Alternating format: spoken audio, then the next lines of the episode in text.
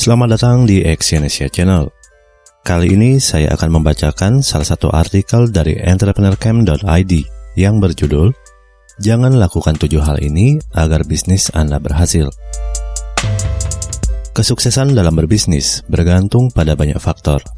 Anda tidak dapat mengandalkan keberuntungan semata, tapi hal paling realistis yang bisa Anda lakukan ialah mengandalkan diri sendiri dengan memberikan yang terbaik bagi bisnis Anda. Kerja keras dan cerdas harus jadi fokus Anda dalam berusaha. Apakah bisnis Anda akan berhasil atau tidak, itu urusan belakangan saat ini tugas Anda adalah berusaha untuk mencapai tujuan bisnis Anda dengan menjalankan setiap rencana bisnis sebaik mungkin. Namun, tentu saja ada beberapa hal yang perlu Anda perhatikan agar tidak salah melangkah. Berikut 7 poin penting yang sebaiknya Anda hindari saat menjalankan bisnis.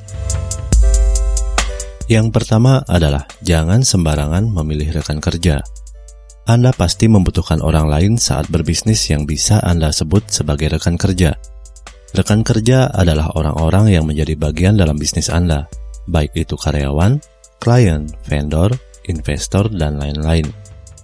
Mereka semua berperan penting dan mempengaruhi kinerja bisnis Anda. Hati-hati dalam memilih rekan kerja.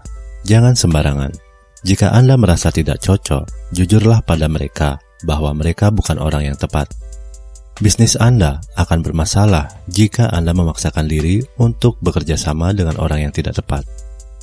Yang kedua, jangan bergantung pada teori. Banyak buku dan artikel di internet yang membahas tentang dunia bisnis.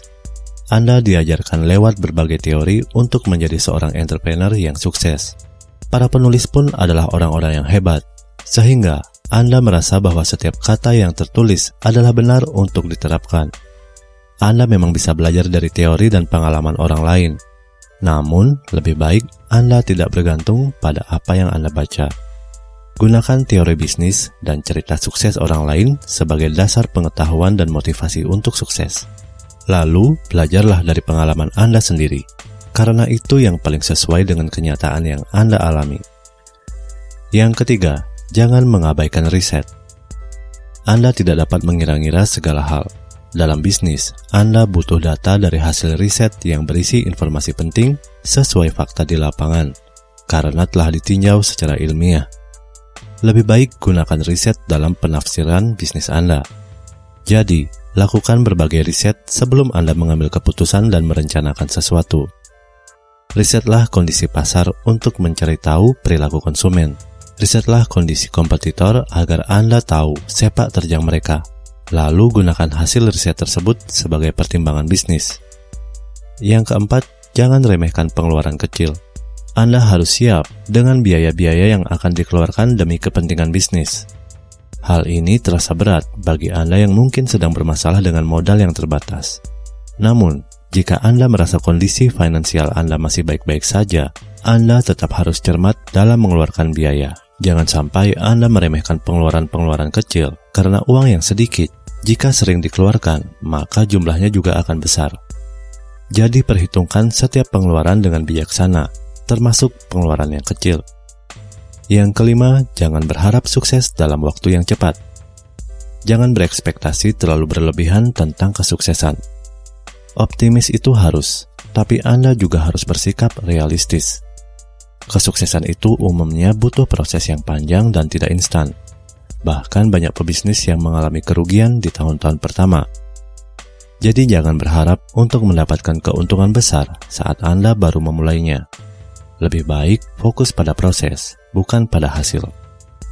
Yang keenam, jangan terlalu memikirkan kegagalan. Anda akan mengalami kegagalan dan melakukan berbagai kesalahan. Itu adalah hal yang manusiawi, tidak ada orang yang selalu mujur dalam berbisnis. Pasti ada suka maupun duka.